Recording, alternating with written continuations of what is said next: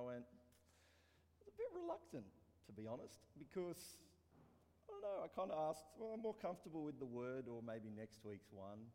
And I don't know about you, but for me, I think it's prayer is kind of like running. I don't know if you've sort of thought of it like that before, but for me, prayer is like running. I know it's good for me, I know it makes me stronger, I know it connects me more with God, but it kind of gets a bit uncomfortable at times. And isn't the point of running to be able to go further and further into marathon distance, maybe, sort of? Get better at it? And the reason I think that we don't pray is probably similar to the reason most of us don't run. When I first came here to North Pine, um, I joined the PE department, this was nine years ago now. And at the time, my head of department was Yarko Tams. Now, if any of you know Yarko, he likes to run. He's kind of a marathon distance type runner, gets out to Ironman distances. And one day we needed to check out the cross country track all the way out the back here. And, and he said, Oh, why don't we just go and run it? And I'm like, Yeah, okay, good idea. Let's do it. Um, little did I know that he would set an absolutely cracking pace. And uh, I made it. We got there, but I'm pretty sure he slowed down a bit to allow me to keep my dignity and not throw up everywhere. Um, you see, most of the books I've read or sermons I've heard about prayer kind of have always been filled with illustration after illustration of people who do marathons in prayer. Martin Luther was in the habit of praying for four hours a day. And when he was really busy, he'd pray for more. And some of us are marathon runners. Some of us can pray for hours, maybe. But most of us are probably more what I'd consider normal people um, who kind of need a little bit of an engagement in prayer and, and something to engage with. And so I'm going to try to give us a motivation this morning to pray. You see, most people see prayer in one of three ways. They either see it as a platitude, something that we throw away, a comment that we throw away. If you've listened to Donald Trump this last week or two, every time he's spoken about the hurricanes that have hit the US, our thoughts and prayers are with them. But does he really mean that? Does his actions back them up? It's kind of a way to make people feel better. Our thoughts and prayers are with you during this time. Have you ever heard that before? And maybe it was sincere, maybe it wasn't. The second way we kind of use prayer is like a bit of a crisis management tool. We kind of use it to help people connect to something higher than themselves in times of need or in times of crisis. When they feel a loss of control, they want to connect to something that maybe is a little bit greater than themselves. And the third way people see prayer or connect with prayer is that it is a relationship building, life sustaining, daily, sometimes multiple daily occurrence. And it's a reflection of our relationship with God. Some years ago, a missionary received a letter from a little girl whose Sabbath school class had been writing to missionaries who were serving in other lands. It appeared that the teacher of this class had obviously told the little ones, look, they're very busy people, don't expect a response. So, the little girl's letter read as follows Dear Pastor Smith, I'm praying for you. I'm not expecting an answer. I'm praying for you, but I'm not expecting an answer. Unfortunately, the simple letter of that little girl kind of summarizes the experience of prayer that many of God's followers have. Perhaps it summarizes the experience of some of us here this morning. Oh, we believe in prayer, but perhaps because of our experiences, we regard it maybe as a, a pious sort of duty or a forlorn hope. Yeah, we pray, but we're not really sure if God is listening. And maybe we're not really anticipating an answer. Unanswered prayer is one of the greatest frustrations and the greatest failures of the Christian life. But God never intended that prayer should be that type of experience. Yes, the Bible does admit the possibility and the reality that some prayers are unanswered. But everything in the Bible encourages us to pray. The Bible is absolutely full of many wonderful promises, many of which are connected with prayer and the power of prayer. And when you combine those promises, the revelation of God as a God who is open and approachable, who is more willing to answer than we are to ask, there's every incentive to pray. And yet there is so much more about prayer that is mysterious. Perhaps that's why the disciples came to Jesus on one occasion and said to him, Lord, teach us to pray. They had observed Jesus praying in his daily life. They knew that he was a man of prayer, and maybe they felt a bit inadequate. Thus, their request Lord, teach us to pray. And in answer to their question, Jesus outlined some principles of prayer. Principles we find in Matthew 6, verse 5 to 13. So, in our time together this morning, if you've got your Bibles, open them up. If not, they'll be on the screen, but I'm going to use this because I've got it written down. But um, I like to flick through pages. Kind of use this for convenience, but I prefer the pages. So, we're going to look at the four S's that come out of Jesus teaching the disciples to pray. So, if you've got them there, turn to Matthew 6, and we're going to look at the first two verses of that section 5 and 6, verses 5 and 6. And he says this, verse 5 And when you pray, don't be like the hypocrites for they love to pray standing in the synagogues and on the street corners to be seen by others. Truly, I tell you, they have received their reward in full. Verse 6 But when you pray, go into your room, close the door, and pray to your Father who is unseen. Then your Father who sees what is done in secret will reward you. So, the first principle in this passage is to pray secretly. The first S. Pray in private. The Jews as a people cared a great deal about prayer. There is much in the Jewish writings and in the practice that they had that uplifted the, the idea of prayer. But unfortunately, over a period of time, this was certainly evident in the time of Jesus, many faulty attitudes had begun to creep in. For example, one of the ways in which a Jew would pray would be to stand, arms outstretched, palms up, head bowed, expressing what should be a wonderful attitude to prayer. It expresses need, it expresses reverence. And yet, the trouble was that many who prayed that way used it to draw attention to themselves. It had become an act, an act of hypocrisy. Another practice that the Jews employed was to pray a certain amount of times a day, three times a day to be exact. And again, the motivation for this was genuine, it was very good, it was a way of bringing everyone's experience to God. But again, this practice was subject to abuse because it was very easy for someone to stand in a public place as it was getting close to the time of prayer. And they would start to pray. And of course, people would look at them and think, oh my goodness, look at him. Isn't he holy? Or look at how long he's praying for. Look at him spending time with God. And Jesus said that with that type of attitude, most people already have their reward then and there. Jesus warned his disciples and followers not to pray like a hypocrite. A person who prays like a hypocrite prays with the wrong motives. A person who prays like a hypocrite perverts the purpose of prayer. You see, they pray only to impress people and not to make contact with God.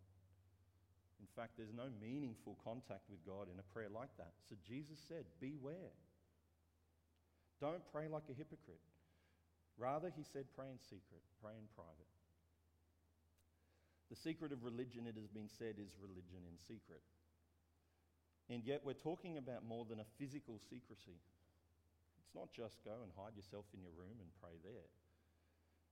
I think the key phrase there is in verse 6 Pray to your Father who is unseen. What is involved in praying to the Father in praying secretly? Well, first of all, it means that when we pray to God, we come into His presence without any pretense, without any pretending. You see, in public acts of worship this morning, it is easy for us to take part in those acts of worship and have the wrong attitude it is possible to stand and preach and not be honest before God.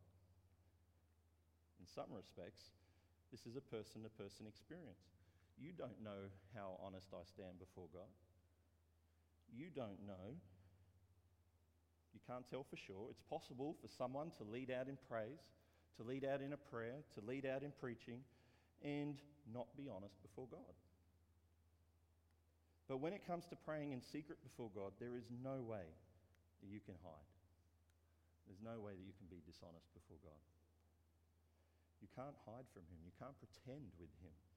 He knows us through and through better than we know ourselves. So when we pray to God in secret, we're to come without pretense. We're to come openly and honestly about all of our faults and our failings. And that can be scary. But it can also be very liberating when we realize and we remember that God loves us deeply. That his attitude towards us is one of grace and goodness. It is tremendously liberating to be in the presence of one who cares about us like that, and we can open up to him. Praying secretly also involves in us concentrating on his presence. It is only in a private place that we can really focus on God on His will and on His glory. Meeting with God in private shuts out the world and it shuts us in with Him. It removes the distractions of others so that we can concentrate wholly on God. Praying in secret also involves being content with only His praise. It removes ego.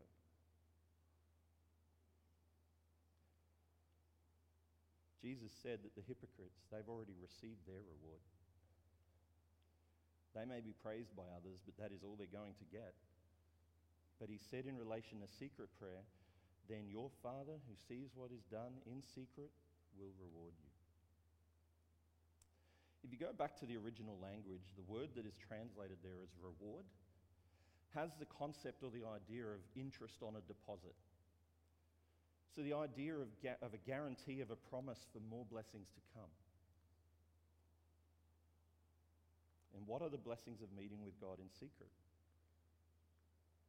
Well, the peace of being in His presence, the power of coming into His presence, seeing Him at work, answering our prayers, seeing Him at work in the lives of those around us.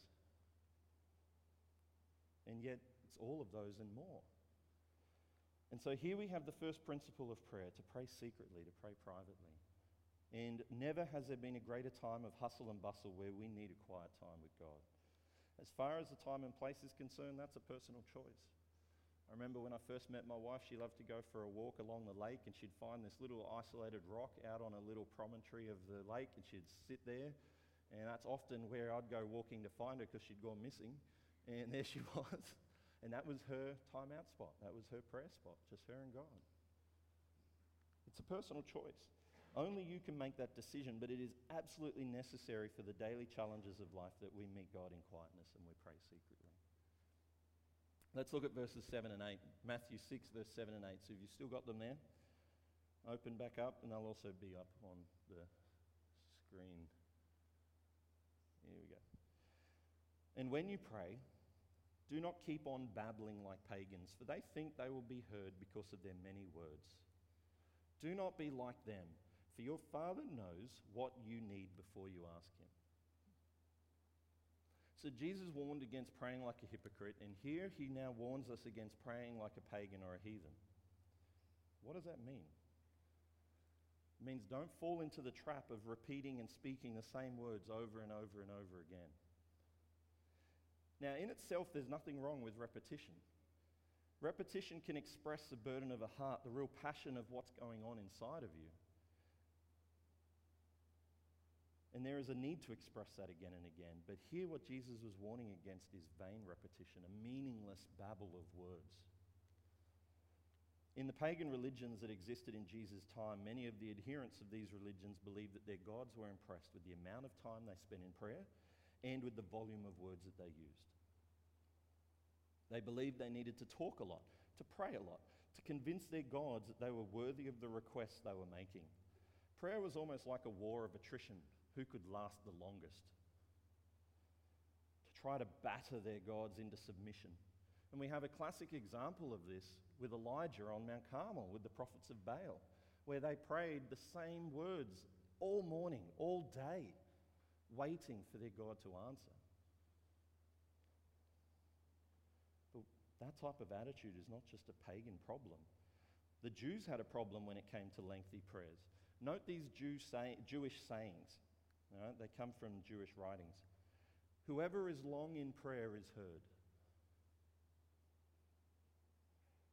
The second one. Whenever the righteous make their prayer long, the prayer is heard. I wonder if sometimes we fall into that trap. Do we sometimes think that the more eloquent we speak, the more likely we are to be heard?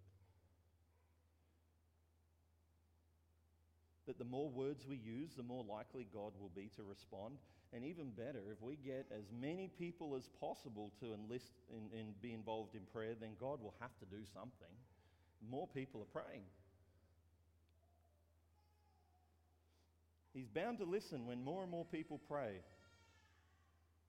It's very easy to confuse eloquence with devotion. A huge amount of words for spirituality. Jesus warned, don't pray like the heathen. They pray in the wrong manner. They misunderstand the purpose of prayer.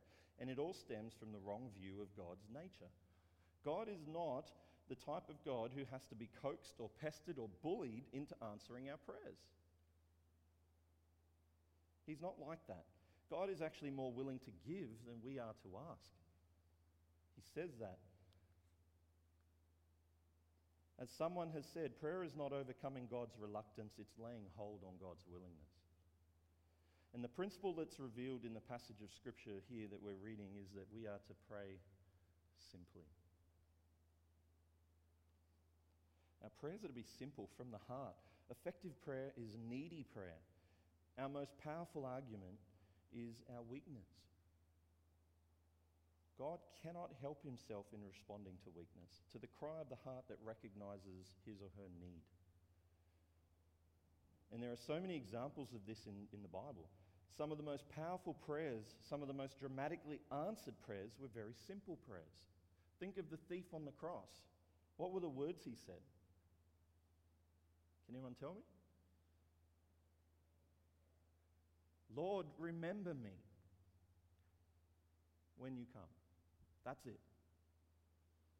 He was dying because he was a thief and a murderer and whatever else he'd done wrong in society, and he was condemned for it. All he said was, Lord, remember me. And we're told his prayer was answered. Promise came from Jesus that one day you will be with me in the kingdom. The story of the tax collector in the parable that Jesus told, he prayed, Lord, be merciful to me, a sinner. And we're told that he went home justified before God. The father of the demon possessed son cried out, Lord, I believe. Help my unbelief. And Jesus heard his prayer and healed his son. You see, God's not impressed by fancy words. He's not, he doesn't care about that. He wants our heartfelt cry. He listens to the cry of the helpless. He understands our needs. He already knows them and he wishes to give. And so we're to pray simply out of our heart of need. So, firstly, we're to pray secretly. And then, secondly, we're to pray simply. But Jesus didn't just leave it at that, He showed us how we're to pray simply. You see, simple prayer is specific prayer. We're to pray specifically. And Jesus went on to share a prayer that we know as the Lord's Prayer. So let's turn to Matthew 6, verse 9 to 13, and we'll read that together. So, Matthew 6, verses 9 to 13. Verse 9 This then is how you should pray Our Father in heaven, hallowed be your name. Your kingdom come, your will be done on earth as it is in heaven. Give us today our daily bread, and forgive us our debts as we also forgive our debtors. And lead us not into temptation, but deliver us from the evil one, for yours is the kingdom in the power in the glory forever. Amen. The Lord's Prayer, we've probably all, all heard it at some point. Has anyone not ever heard the Lord's Prayer before? There you go. It's repeated and said so many times, but I think we gloss over it. This prayer is made up of six petitions that easily fall into two distinct parts, and we're going to look at that. Here is revealed the priority of prayer. The priority of prayer is to know God, it's to know God's will for us and in our lives. The purpose of prayer is to glorify God. And here there are three specific petitions. In verse 9, it says, Our Father in heaven, hallowed be your name. So the first thing is that God's name will be revered. It's holy, it'll be reverenced. The second is in verse 10, Your kingdom come. It's acknowledging that God's rule will be established. The third is also in verse 10, Your will be done on earth as it is in heaven. So it's establishing that God's will will be done in our lives and in our society. And then from the glory of the Father, we move to the gifts of the Father. And they come from verse 11 down. We're to pray for daily provision. Give us today our daily bread in verse 11. We're to pray for forgiveness and pardon. Verse 12, and forgive us our debts as we also have forgiven our debtors. And then in verse 13, we're to pray for protection. Lead us not into temptation, but deliver us from the evil one provision, pardon, protection. And notice that they relate to the three dimensions of time provision for the present, pardon for the past, and protection for the future. In other words, we are to bring all of our time to God, all of our lives, our daily presence, bring it to God. We have the privilege of doing that. Our prayers are to be very specific, not vague or general, but definite and clear. And God invites us to ask of Him, and everything can be brought before Him. Nothing's too small, nothing's too big. There's no issue that's too insignificant that God isn't already concerned about. So we're to pray secretly, and we're to pray simply, and we're to pray specifically. And underlying all of that is an attitude of submission, humbleness, humility. We're to pray submissively. As it says in Matthew 6, verse 10, it's your will be done. There are many different ways and different attitudes that we can say those simple words, your will be done. We can use those words as a cop out. Just covers all outcomes. Yeah, God's going to, you, you do it anyway, so it doesn't matter what I think. God's got it all covered. He's doing it. It's His will anyway. We can use it as a cop out. Or we can use those words in a very fatalistic way. You know, if it's going to happen, it's going to happen. Nothing I can do about it. Or we can speak those words in a tone of resentment, angry that God's will will be done and not ours. Or we can offer those words in a spirit of love and trust. And that is how Jesus spoke them. Jesus lived a life of prayer. His whole life was one of submission to God.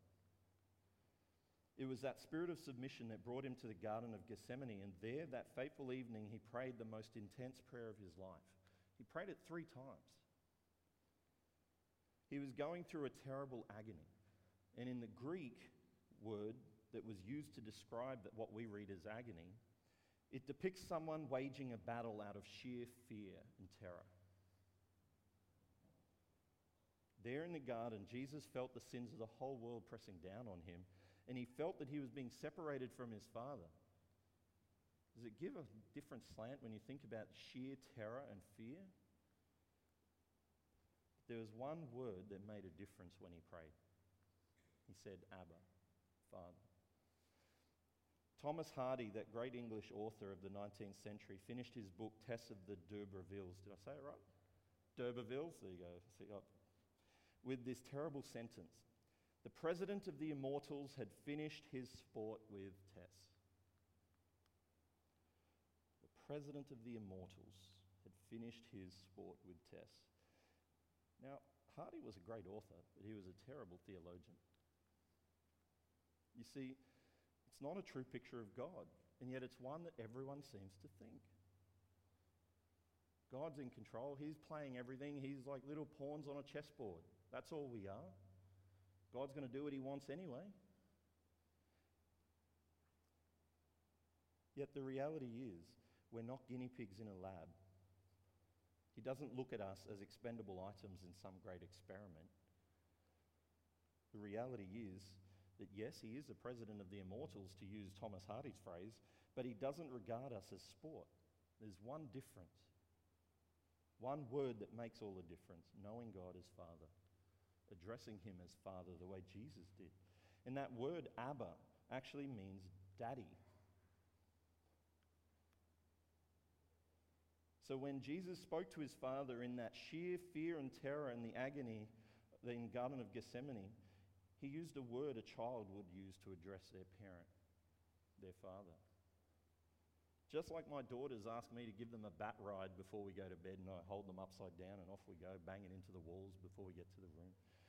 Or when they want me to read stories or give them cuddles, or when they're terrified in the middle of the night and they cry out, Daddy,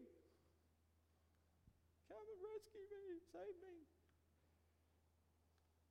The simplicity of knowing my daddy loves me, he's there for me, he will protect me.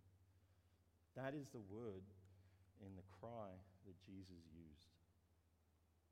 And because Jesus knew God as his Father, because he knew God is love and God is wisdom, he could say, Thy will be done. So can you, and so can I. Because knowing God as Father means everything. If we know Him as a Father who loves us and cares about us and knows everything about us, who has our best welfare at heart, then we can pray in a spirit of submission and we can say, Your will be done, God, in my life. And when we pray in that setting, the stage is set for the power of prayer to be fulfilled in a mighty way. When our lives are about your will be done. And so here we have just a few principles of prayer. Jesus laid out these four significant principles to his disciples because they asked him, Teach us to pray. Yet there are still many things about prayer we don't understand. It's a mystery. God is sovereign, we are free, yet there are so many things we don't fully understand. Yet God says we have the privilege of praying to the God of the universe as our Father. And in this generation, as, as has been true of every generation that's gone past, God is looking for people that will pray. Because of prayer, we can never say there's nothing we can do. In fact, prayer is the best thing we can do, particularly for others. It's a secret weapon in God's kingdom. But instead of listening to me talk about it all, I've asked four people that will come up and share some stories and their response to things. So, Nathan and uh, Corbin, Jacques, Marilyn. I was thinking Michelle in my head, I'm so sorry. uh, I'm going to invite you guys to come up, and I've asked them a couple of questions. And maybe at the end, you have some questions for them too.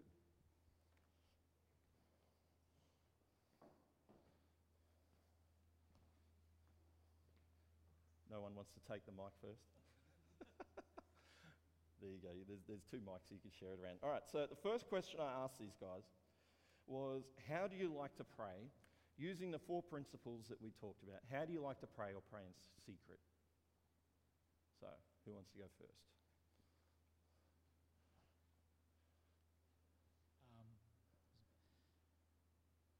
I pray typically um, yeah, in private. I'm a very sort of shy sort of guy, so I pray typically um, when I'm in bed. Um, uh, I love, as a family, I, I, love holding hands when we pray together as a, as a whole family. Um, it's just, it's just there's some uh, intimacy there and a connection there that I think is nice. Um, but I'm a simple bloke, and I just pray very simply. Um, no big words, just humbly. Um, but I think we'll get to the other questions a little bit later. But for me, typically in bed, um, quietly on my own, or with Carolyn. Um, I like to pray in my head, um, so that's like silently. Um, I love the fact that sometimes just the beach is one of the places that I don't go often enough. Um, it, it's like a, a place where it's quiet, um, being by myself. And um, I know this sounds terrible, but in the bath.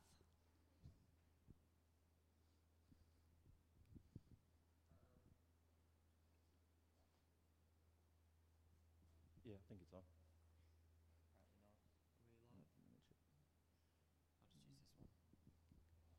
Okay, cool. Um, I like to pray a lot, like Marilyn. I pray a lot in my head. I like I'm have. I don't necessarily have a specific place where I go to pray, but I I don't advertise it when I'm praying. I do it more in the where I'm comfortable and where I'm where I'm by myself, so I have time to think about what I want to pray about. Uh, yeah, I'm probably similar to these guys. Uh, do a lot of praying in my head. Uh, I find it's probably not the best time to pray, but a lot of the time in stressful situations, I, I need to throw up a prayer, and uh, so it's a lot of the time with my eyes open and uh, just trying to get through whatever I'm facing, uh, and it's, I guess it just calms me down a little bit. So, linked to that, then, how do you how do you use the concept of simplicity in your prayers when you're communicating with God? Um, I guess, I guess just whatever's going through my head, I'm just trying to link God into that. So, um, yeah, whatever's running through my mind, I want God to be, I guess, he- like hearing my thoughts in a way, and also influencing my thoughts to like to calm me down, like I said. Um, yeah, that's probably it for me. Um, yeah, I'm not like I'm not a big words guy. I'm not a like most of my words have uh, five letters or less. So I remember that from your I'm essays playing- in Year 12 PE. exactly, this guy knows what I'm talking about. No, I'm not humble carpenter. I'm not. I'm not playing any games. God knows what I'm about, and I try and show that through.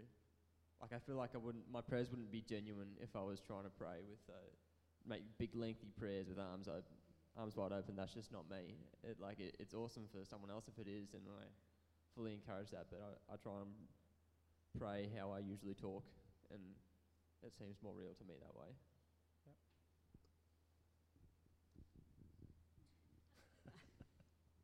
Um, I, it, it's amazing. You've probably got four people who are very similar, and like um, I just think your vulnerability um, is, as you said in your, in your sermon, is probably the key. Um, God wants us to be vulnerable because that's when we talk to Him, we communicate with Him.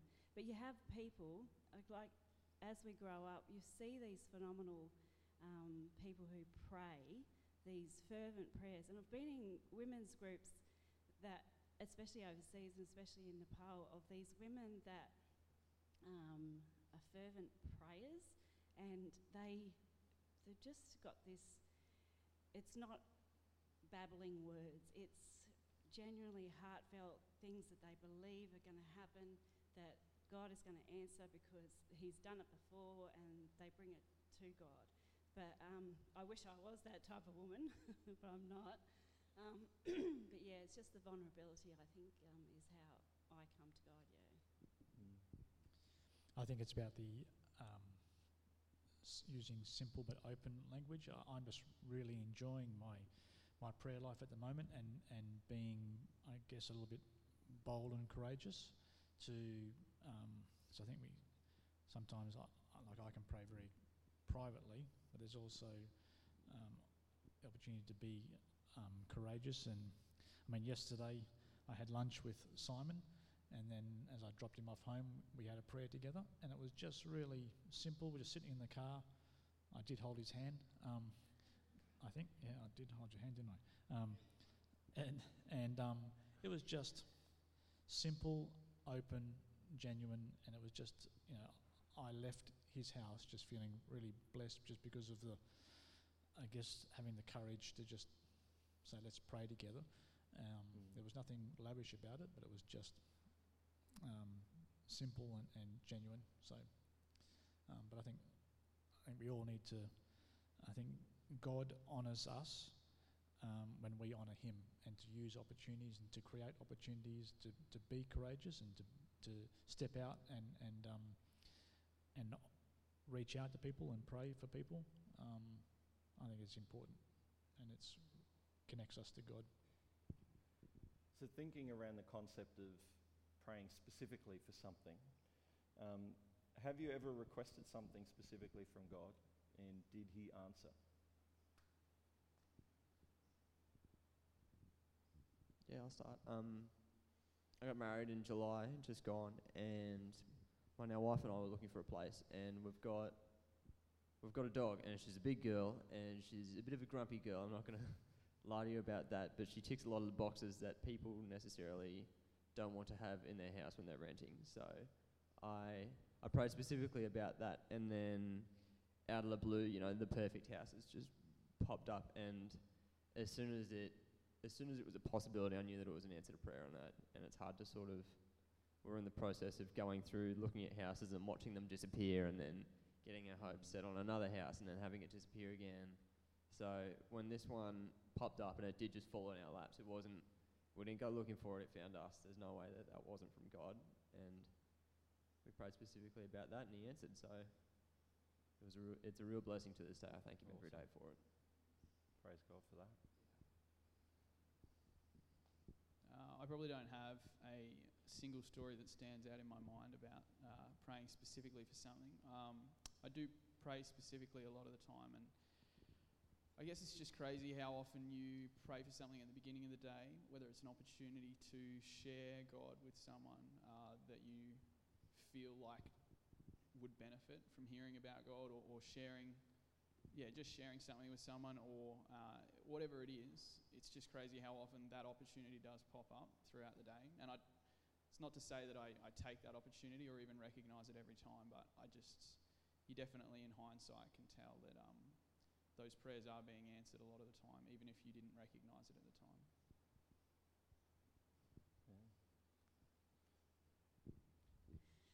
Um, so I have prayed for something specifically. I'm going to get emotional.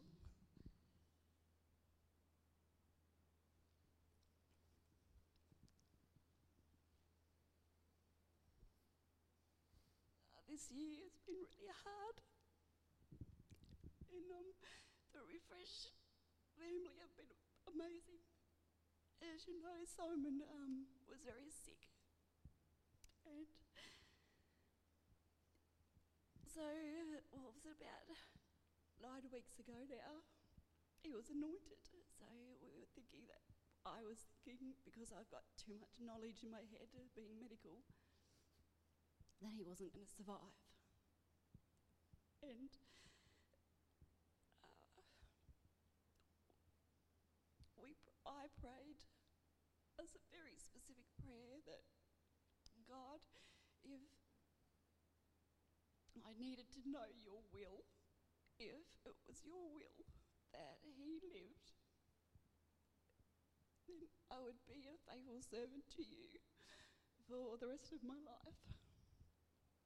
And I had to be calm and in that place where I had to know God's will, and if it was God's will that God was to take Simon, then I had to be in my heart still a faithful servant of God. And that's a very hard place to be. We're still in the processes of his healing, and I firmly believe that God is going to heal him fully. And that probably answers to the answer to prayer, um, because it was, because I know that a lot of you were praying for him as well, and he's here today. Um, yeah, Jacques was a part of that anointing, and it was a very powerful thing. And if ever I could encourage you, anointing is all about prayer. Um, it's not on your deathbed, it's just of a dedication of your life, a rededication of your life to God. And um, yeah, Thank you for sharing that. I'm not typically a bloke who prays specifically for things to happen, um, but I could sit here and talk to you for hours about how God has blessed my life beyond measure. Um, and I've genuinely sensed God's hand upon me and said, Jark, everything's going to be okay. Um, so typically, when I pray, when I don't pray for something specifically, I, I, I more pray for um, the wisdom and the peace to deal with whatever situation comes. You know, I mean, besides Simon's anointing, where we did pray specifically um, for his healing, I think also there was plenty of prayers about just to be at peace about whatever was to, to happen. Um, so yeah, I, I can't really answer your question. You know, do I pray? I don't pray for, like I didn't pray for Carolyn to come into my life. Um, I'm glad she did, but um, I, you know, I didn't pray. You know, but um, but there's just another example of how God had His hand on me and said everything's going to be okay. You know, but um, but it's about learning to be at peace and to be content.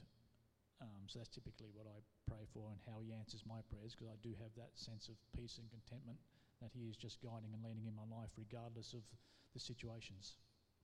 So it kind of links in really well to that last principle where you're talking about being submissive to Yep. God, knowing that it's His will, and when we can trust Him Yep. and we know Him, Yep. we know His heart, Yep. it ties in. If I could just put a little plug in for a, a book, um, probably the most powerful book that sort of had me on this path is the book uh, Jesus Calling. Um, just a little devotional, daily devotional book whereby it's not about. Um, typically, when you read devotionals, it's about what I need to do.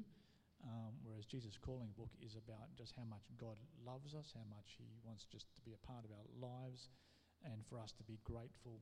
You know, um, and I think that that concept of being grateful in whatever situation um, is a powerful way of connecting to God. Just acknowledging Him as your as our Lord and Savior, and just saying, regardless of whatever happens, I'm going to be thankful and I'm going to be content, um, and have a peace and assurance that God is just there, guiding and leading. So for me, that's what prayer is about. But pow- powerful book if you ever want to read it. Mm. So, like, I've heard a lot of words about contentment and peace. Have there ever been times when you've been angry or upset with God? And how did those emotions impact on your prayer life?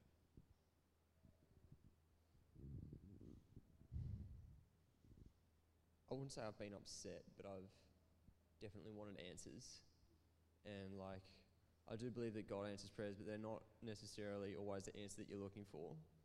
Like he, I I'm a firm believer that He'll say no when he when He needs to, and it's on us whether we trust Him or not.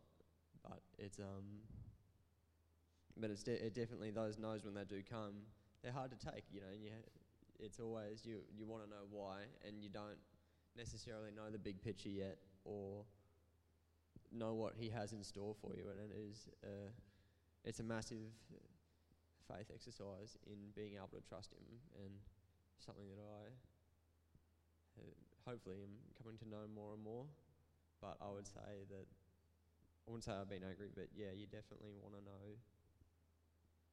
you want to know more and you want to know why he is doing the things that that are that are happening around you. But I think at the end of the day, the, the question you really need to answer to God is, do you trust me? And if you can say yes and you can uh, be okay with not being in control of it, I feel like you he'll, he's going to show up uh, exponentially for you. Mm. Yeah, I'd probably, uh, yeah, I guess just to add to what Nate says, I think sometimes the most disappointing times where I feel like I, God hasn't answered my prayer or definitely not the way that I think He should have, um, those have been the times that He's used to help me grow the most. Um, because a lot of the time, I, in hindsight, I feel like I learned that when God doesn't hasn't answered my prayer the way I wanted, it's because I'm not asking the right questions. So, um, yeah, that's probably that's probably the biggest thing that I take away from prayers like that.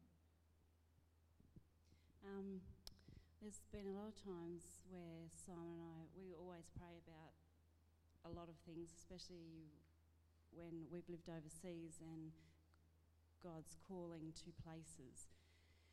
And um, sometimes they're places that you think, oh, why is sending us there? And um, it was difficult while we're there. Um, and some of the, like, you know, sometimes God um, answers in a way that he opens like six or seven doors. And you can go through any of those six or seven doors, and he's got a plan for you in each of those doors. Um, but he gives you the decision which one to follow. And when we were praying, um, when Simon had a midlife crisis and wanted to quit teaching, um, mm, started working for ADRA, you know, the door opened that we went to PNG, and I thought, that, I just don't want to go there. Like, horrible place. but it's not, it's beautiful. And, but you now look back on that now, Mm. okay, and the prayers that you had there, and you see why he wanted you there. You see the answers of more developing us and what we've done for other people. Mm. I'm pretty sure I have Alzheimer's and I don't really remember much beyond yesterday, but um, I don't recall a time when I've been angry with God and said, you know, um, I guess there's been plenty of times when I've questioned and whatnot, but um, you know, I mean, going through a, a divorce, going, um, being disconnected from a close family member, um, for the last 12 months is you know all those things that have been difficult but I've never sort of been um, you know again it's to me it's been all around um, asking him for the wisdom and the peace to sort of deal with those situations rather than Mm. blaming him for them So it's still that concept of trust and knowing the, the bigger picture that God Yeah, has. absolutely absolutely Guys, are there any questions you want to ask these four? Um, if so, hey, I didn't send that in the text message to them to prepare them. are there any questions you might have that you'd like to ask, and any anyone can answer? If not, it's okay. But I just thought I'd throw it out. Some. Prayer journals. Concept of a prayer journal. What do you guys think? Does anyone use one or, or have one themselves? No, I, that's- my wife just told me this morning that I have like three-year-old handwriting. So for me to have a prayer journal would just, I just feel like it would, You might not be able to read it again. yeah, yeah, more or less. So the concept behind a prayer journal is to write down the things that you want to pray for specifically and with his Alzheimer's remember what has been answered. Yeah. Fantastic. Are, are there any other questions? Like we've had um, prayer requests. Like if you write down lists, like Nikki this week, um, I knew it was on my list because she, you know, she messaged me and she said, you know, pray for the boys, pray for her mum, um, things like that. But they're not prayer journals, but it's something that I actually put into my phone. Like I, Hmm. I put into my phone. Tiana had her P's test at 9:30 yesterday morning. I prayed for her then, and my my phone has to alarm at me to remind me. Hmm. and was your prayer answered It was answered. God was very faithful. Well done. So, question.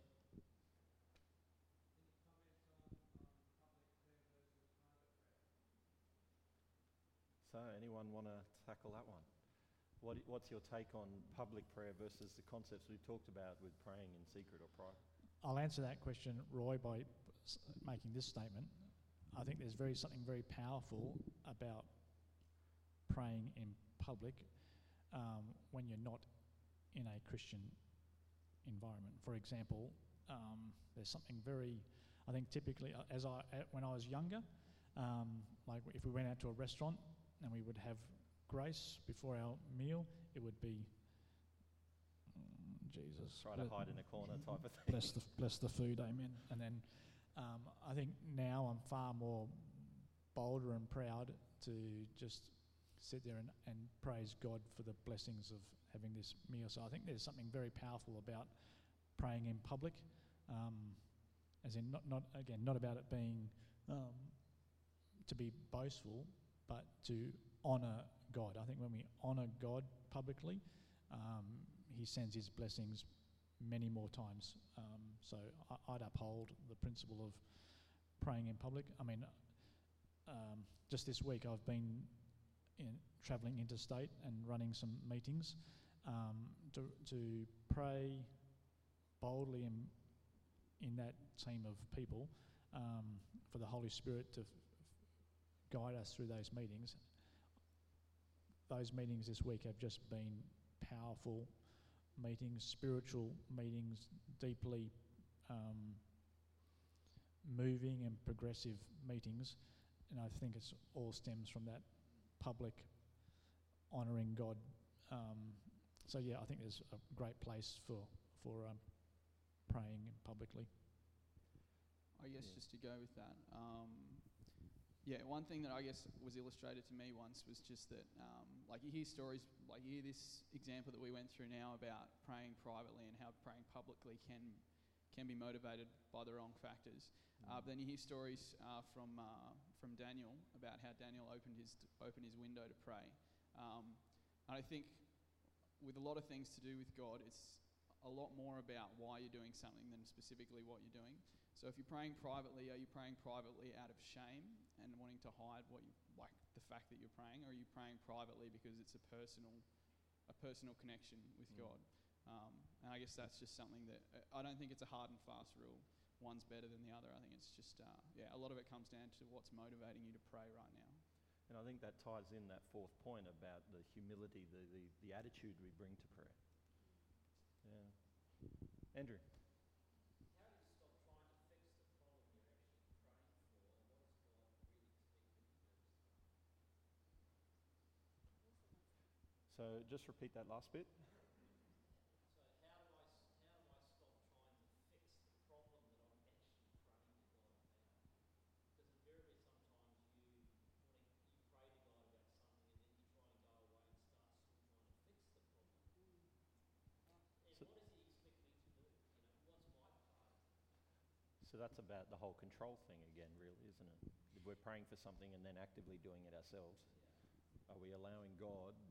uh, to have His will be done?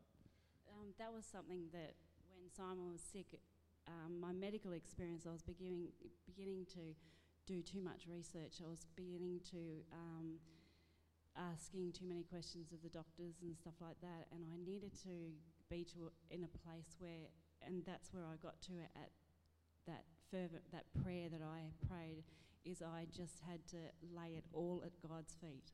Everything. I can't do this. Um, and just lay it all at his feet. And it's very hard. It's Mm. extremely hard. But it is a desperation. Yeah. All right. Can I just quickly, Yeah. going back to the public, um, in Nepal, when we lived in there, Nepal, um, Nepali Christians have been taught to pray publicly all at once. So when you're in church, they all pray out loud all at once. And uh, has anyone ever been in that environment where that's happened? E- explain like it's just um, unbelievable isn't it do you feel like you hear singular words it's just absolutely amazing feeling i think it's got a huge influence on because it's like a hum and people outside who aren't in the church or aren't in the environment hear it and it's just a peaceful hum Do- yeah All right, last, maybe last question. Anyone?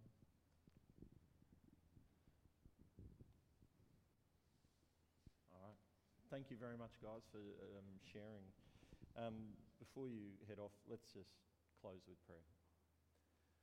Father God, this morning we thank you for who you are, for the example that you set when you came to this earth. Um, you were going through so much agony in that Garden of Gethsemane when you were pr- just beseeching God to, to change his will because of the sheer terror you were going through, and yet you had the confidence and you had the attitude of submission to your Father's will. And Lord, what an example for us. Help us as we go through this next week and as we lead our lives to have the attitude of, of humility and submission to you, knowing that you love us so much that your will for us, your will for our lives will be to our benefit. And Lord, we, we place our lives in our, um, our cares, our worries, our frustrations, whatever it is, Lord, that we're feeling, our families, uh, this school, this community, our church. We place it all at your feet, knowing that your will will be done. And we can't wait to see you, Lord. In your name, amen. So, thanks, guys, for coming. This was part two of our three part series of Ignite. Um, sorry. Next week, um, Sharon will be taking our last part. Um, off the top of my head, I cannot think of what the topic is, the third, third one, but Sharon will be here next week, uh, along with all of our leaders back again. Uh, enjoy your Sabbath. Same time next week. We'll see you then.